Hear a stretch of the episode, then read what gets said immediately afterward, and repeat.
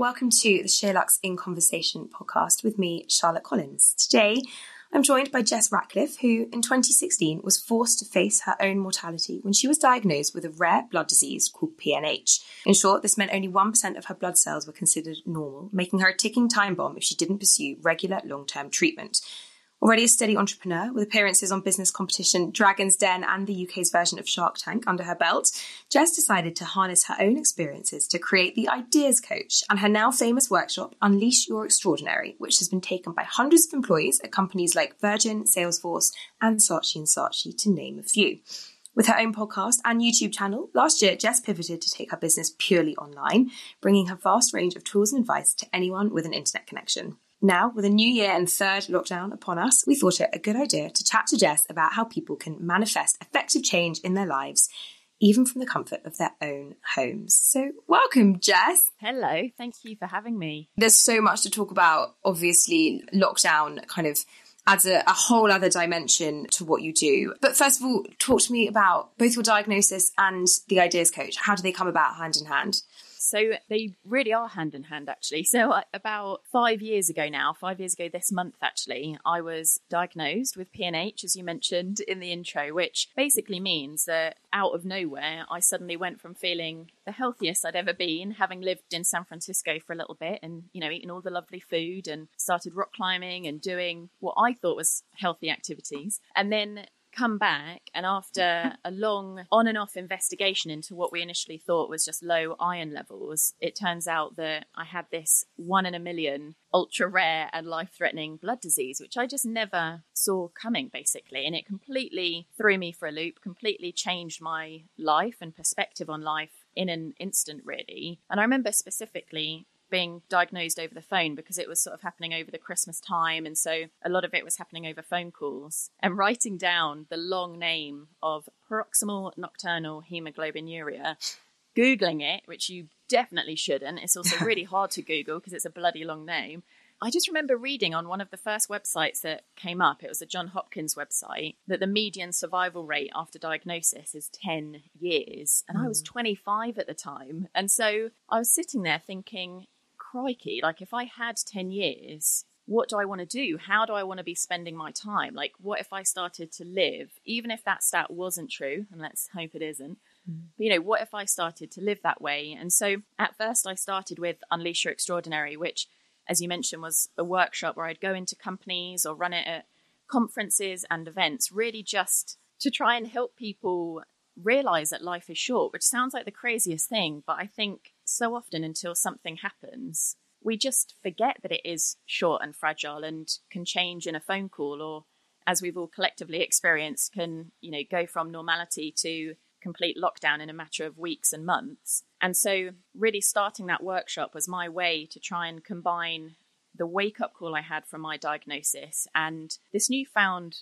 fearlessness I'd found really, because once you do face your mortality, there's not much that scares you. You know, suddenly public speaking didn't feel so scary compared to starting treatment or, you know, learning about the disease that I have. And then, long story short, after doing that workshop for a few years, it really dawned on me that actually what I really love is helping people make their ideas happen. So, really getting clarity on what they want in life but then building the mindset and action plan to make that happen, which really takes the essence of Unleash Your Extraordinary, but also then my background as an entrepreneur and in product development and combines that to become the ideas coach, which is really more the brand, I guess. And then Unleash Your Extraordinary is my signature course that allows me to, as you say, connect with anyone with an internet connection and help them get clear on what they want and then start making it happen because life is short. People who have taken your course have called you the female Tony Robbins and you've been compared to Brene Brown. I mean, these are pretty weighty comparisons. Take us back to that very first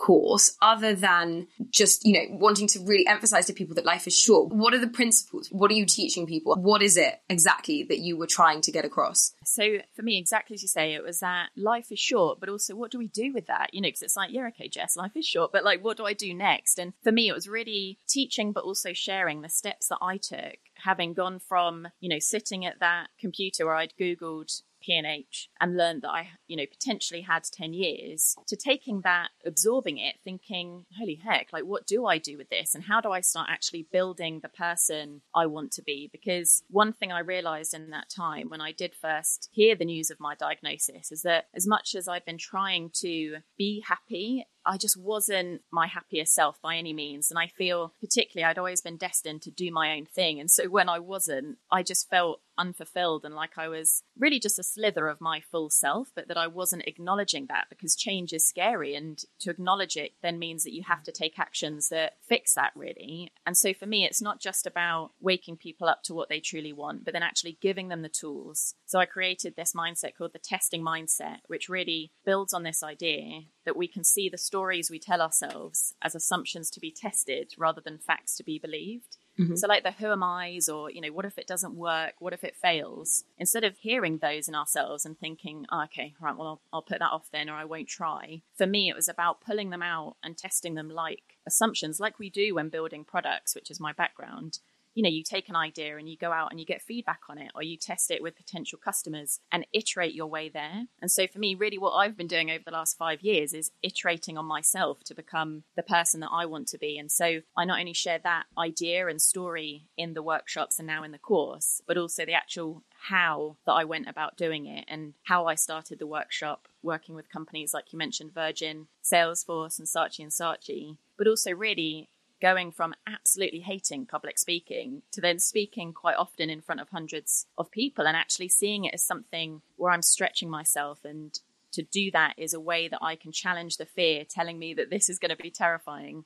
but also on the other side of taking that action of speaking on stage it does change who you are and it shows you what is possible when you challenge those fears. So for me, a long answer, but it's really about giving the tools and kind of showing the way just based on really being quite open and vulnerable about how I've done it and the mistakes that I've made, but also why I stayed stuck for so long and why it took a life threatening situation and diagnosis to actually say, I'm not happy and I'm going to do something about this now because time might be finite and it is finite for all of us. Mm. But I just certainly wasn't living that way. It's quite meta, isn't it? That the thing that you had to realize was then the thing that is teaching other people how to realize, isn't it? Yes. Yeah. What is the number one thing that people come to you with? You know, the one thing that people want to change? Is it jobs? Is it, you know, romance? Like, what is, do you find, and presumably this has changed a bit over the last year, the one thing that people feel stuck in the most? Mm. I'd say it's a mix of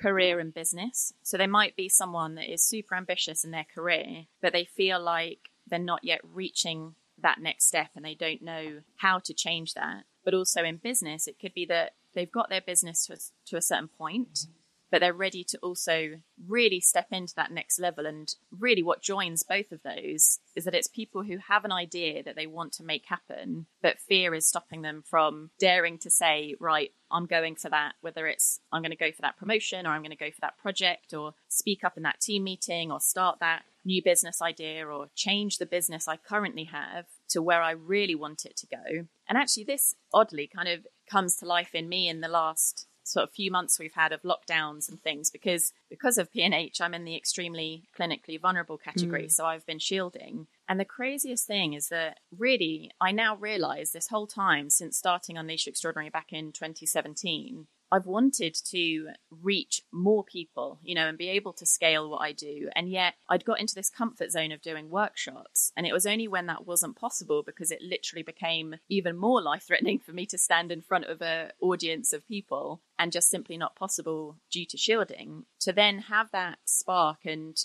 need really to move the business online and to create the course. It's almost like this whole time that's what I've really wanted the business to be, to be able to reach people wherever they are because they can access the course rather than have to be in London at this certain company to come to the workshop that I'm running. And yet I wasn't doing that until the nudge of lockdown kind of inspired me and somewhat forced me to do it. I think lockdown has done that for a lot of people, hasn't it? Yeah. It's it's forced people to make uncomfortable choices and decisions and God to use the word pivot, you know, that, mm. that, everybody's been using, but there are some benefits to that, aren't there? Definitely. Because, you know, one thing I think lockdown has given us is quite literally time. Mm-hmm. And before this, you know, and not necessarily time as in we have like bundles of it. I mean, we did maybe at the beginning when it was like, what is going on and the world has just completely paused, you know, but of course, with people homeschooling and things, it's not like they have oodles of free time, but it's mm. more every activity that we were just doing on autopilot was paused. You know, we weren't able to go out for dinners anymore or go, you know, commuting into London or be doing just our normal activities. And so as soon as that stops, it almost allows us to take stock and think,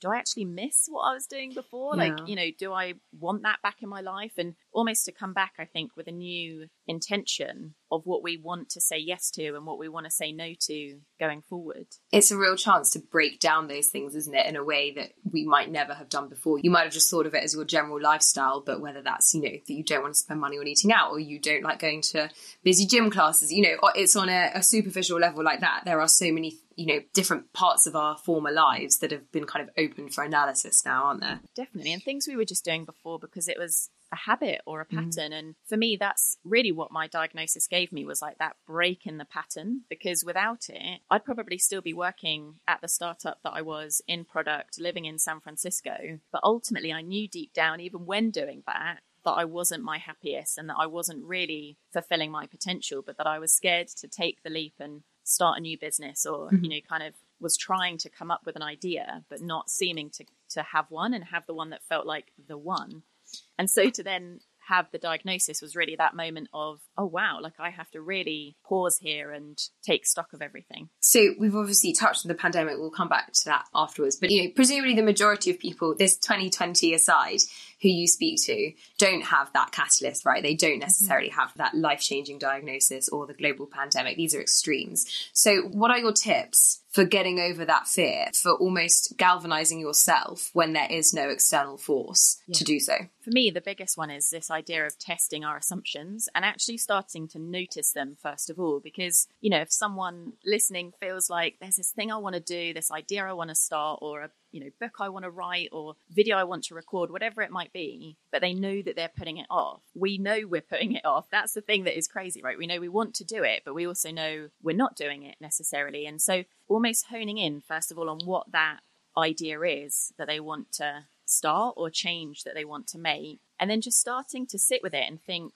okay, what are the assumptions that I can hear around this? So as an example, when thinking about starting Unleash Extraordinary, the biggest one for me was who am I to do this? You know, to dare to go into companies and talk about my wake up call as if it's, you know, it's not like I'm the only person. I mean, there's only a few of us at PNH, but I'm not the only person that has life experiences that wake you up. And then that narrative was something that I thought if I let that really stop me and block me from moving forward, what's the alternative? And suddenly harnessing that fear of trying, it becomes the fear of not trying instead. And so taking the, when they think of that idea, think of then what feels like the fear that is coming up for them, the stories that they're telling themselves. Like, what if it doesn't work? What if I'm not good enough? You know, what might people think? What if they laugh? What if they roll their eyes? And then starting to see them as experiments. So, how can we test those assumptions? How can we take that fear and instead of seeing it as a fact that we just live into and believe, but instead something where it's like,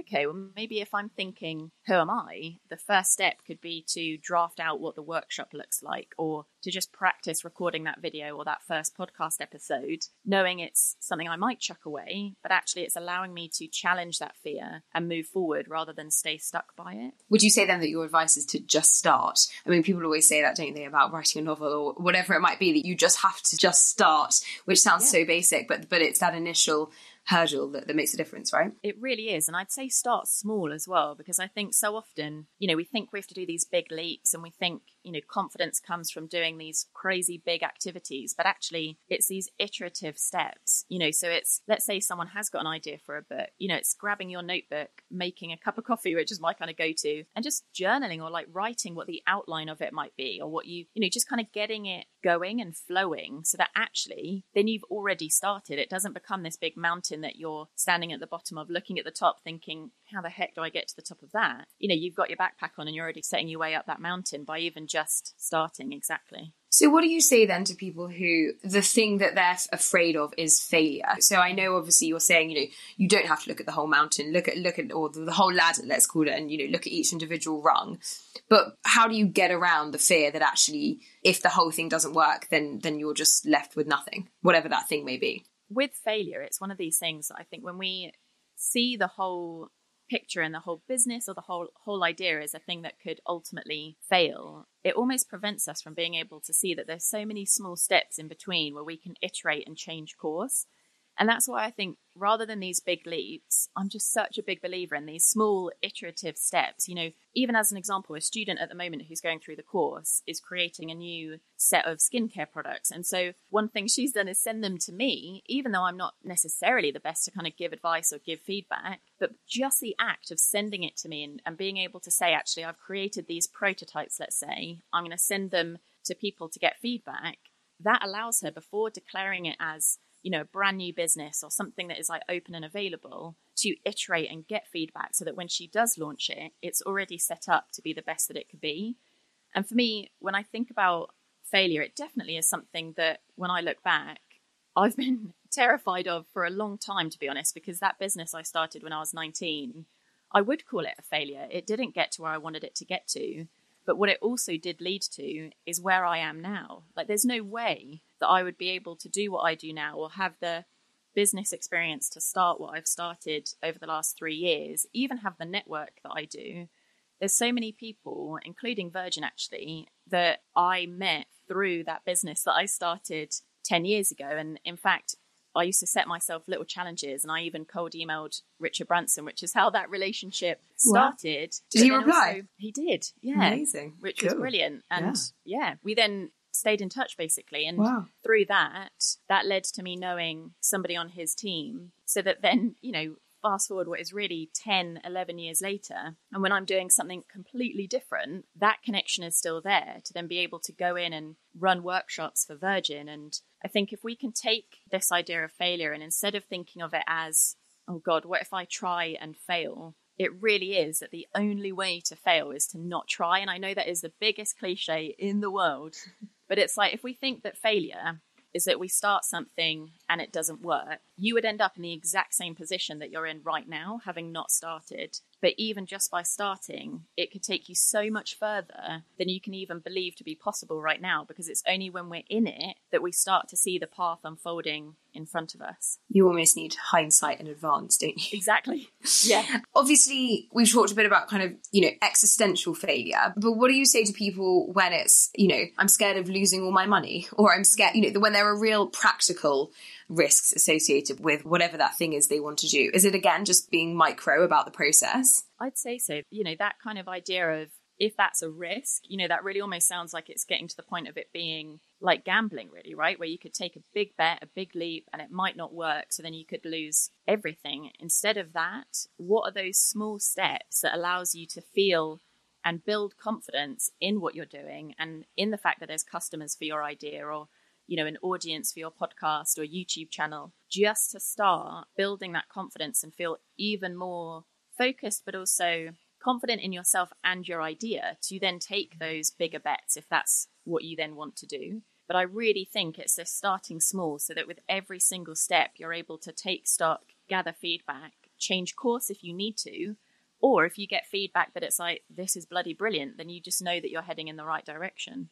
Not everybody who is unhappy or feels stuck in where they are knows what it is they should be doing, right? Not everybody has that clear path, that clear plan. They just know that this job or this relationship or whatever it might be might not be right for them. So, where do those people start? What do you say to them?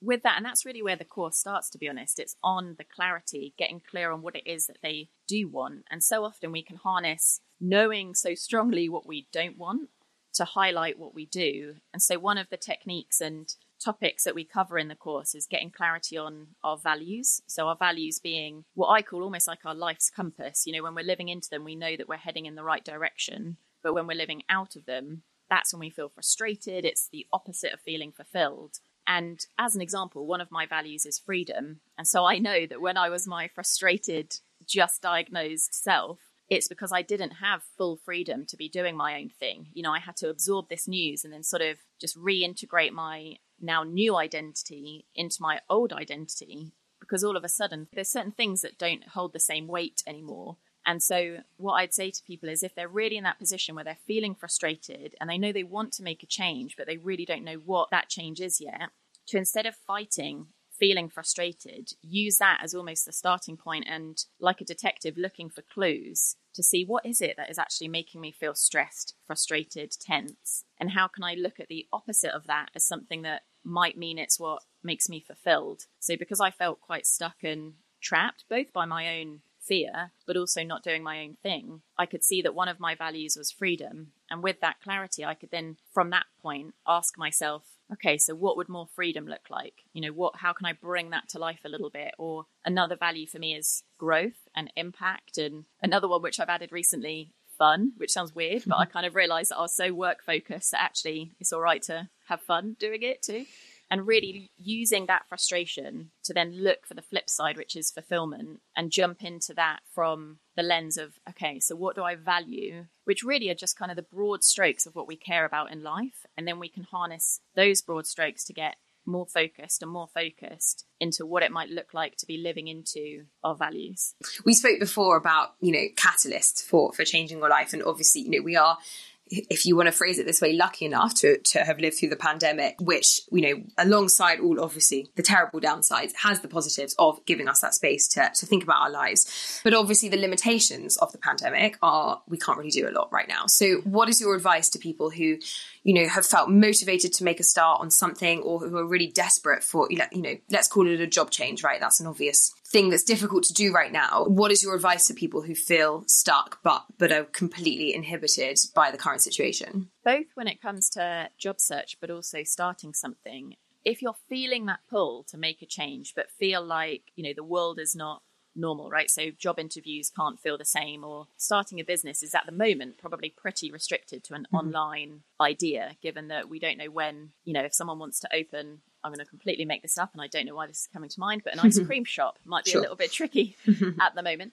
The thing for me is that I would say allow yourself the time in this kind of world that we're in with these limitations to do what you can do, so what you are in control of. And so if I was starting Unleash Extraordinary from scratch, or starting any business from scratch or starting a job search, but couldn't really leave the house, being someone that's shielding, I'd almost look to how can I work on elements of myself that will pay off when the world is a bit more free again. So, mm. how can I build confidence interviewing for jobs? How can I do the research that allows me to, you know, send in something that feels really personalized or how can I speak to people over the phone and have that connection still to be getting feedback on my business idea or, you know, be creating content in a way that I can right now to then be starting to put it out there and build that almost compound interest on a little bit that we do every day. You know, in I remember this at the beginning of the first lockdown actually in March. I put something out on Instagram which was, you know, almost imagine what could be this is probably a bit too optimistic of me, but you know, imagine in 3 months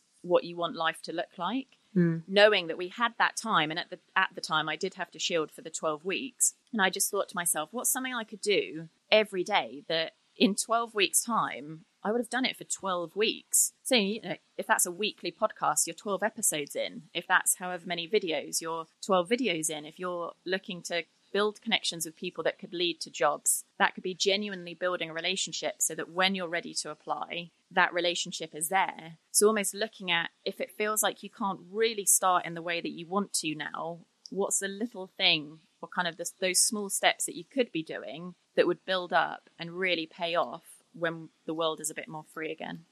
And what is your advice on acceptance of the situation? Obviously, it's incredibly frustrating if there's something that you want to pursue Mm. and you know external factors are, are stopping you from doing that. You know for you it was obviously your diagnosis and then again that applies to the pandemic. So how do you kind of feel the feel the fear do it anyway within this framework of feeling frustrated and like the situation is really unfair? It's a tough one isn't it? Because i think when we feel that and i felt that both through this time, but also with my diagnosis. Of there was so yeah. much at the beginning where I was like angry at myself and, you know, angry that my own body had kind of Mm. morphed this thing. But I think the more that I stayed angry, I realized that ultimately I had a choice. Like I could stay angry and just basically become this really angry, tense, stressed human who has this thing still. You know, that's not going to go away. Or I can choose to harness this as a positive and as something that could completely change my life for the better, actually. And one of the things that I shared on Instagram recently was about this idea of reframing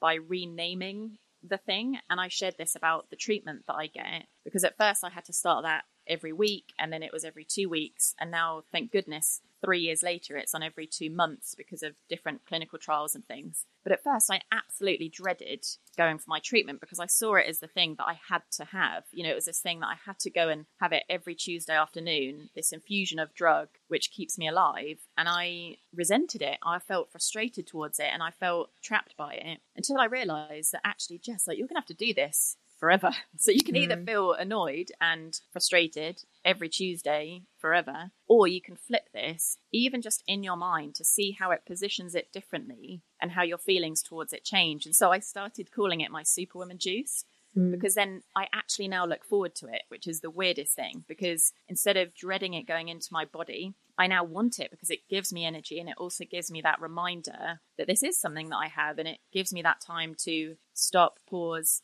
face my mortality. And again, although that's maybe a little bit different to the pandemic that we're in at the moment, where logistically things, you know, we're restricted about travel and meeting people and things. But I'd really say that if you find yourself in a position where you're just feeling really negative and you feel yourself spiraling with frustration about the situation we're in, how could you look, as hard as it can feel to kind of swallow this, again, cliche, in the moment of feeling really frustrated, how could you rename what's happening? Maybe it's renaming the job search to something that feels a little bit more fun and a little bit more inspiring, or, you know, renaming something that you've got to do that you're resisting because of the situation we're in so that it feels like it shifts its being in your mind from this negative to a positive as much as possible. I suppose it's something like we've we've been laughing in the office about how it's like another 48 nights on on the sofa with the husband mm-hmm. doing not much else and how boring that is. So perhaps that's lovely family time or something like that right?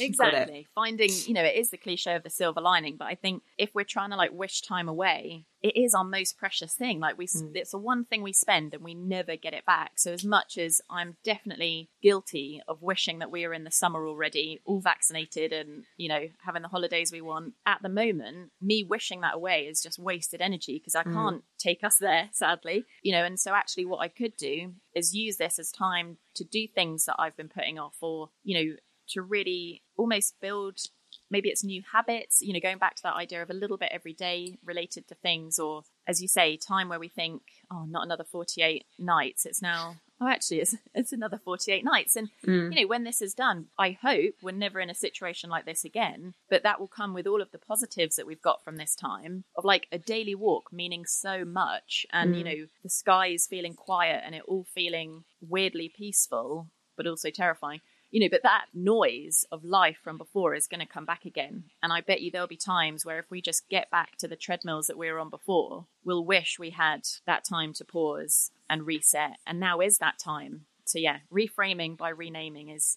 what I'd suggest. Jess, you've got a podcast as well. And so talk to us about that. What if for people who haven't listened, what's it about? What can you take away from it? And are there any specific episodes you'd recommend?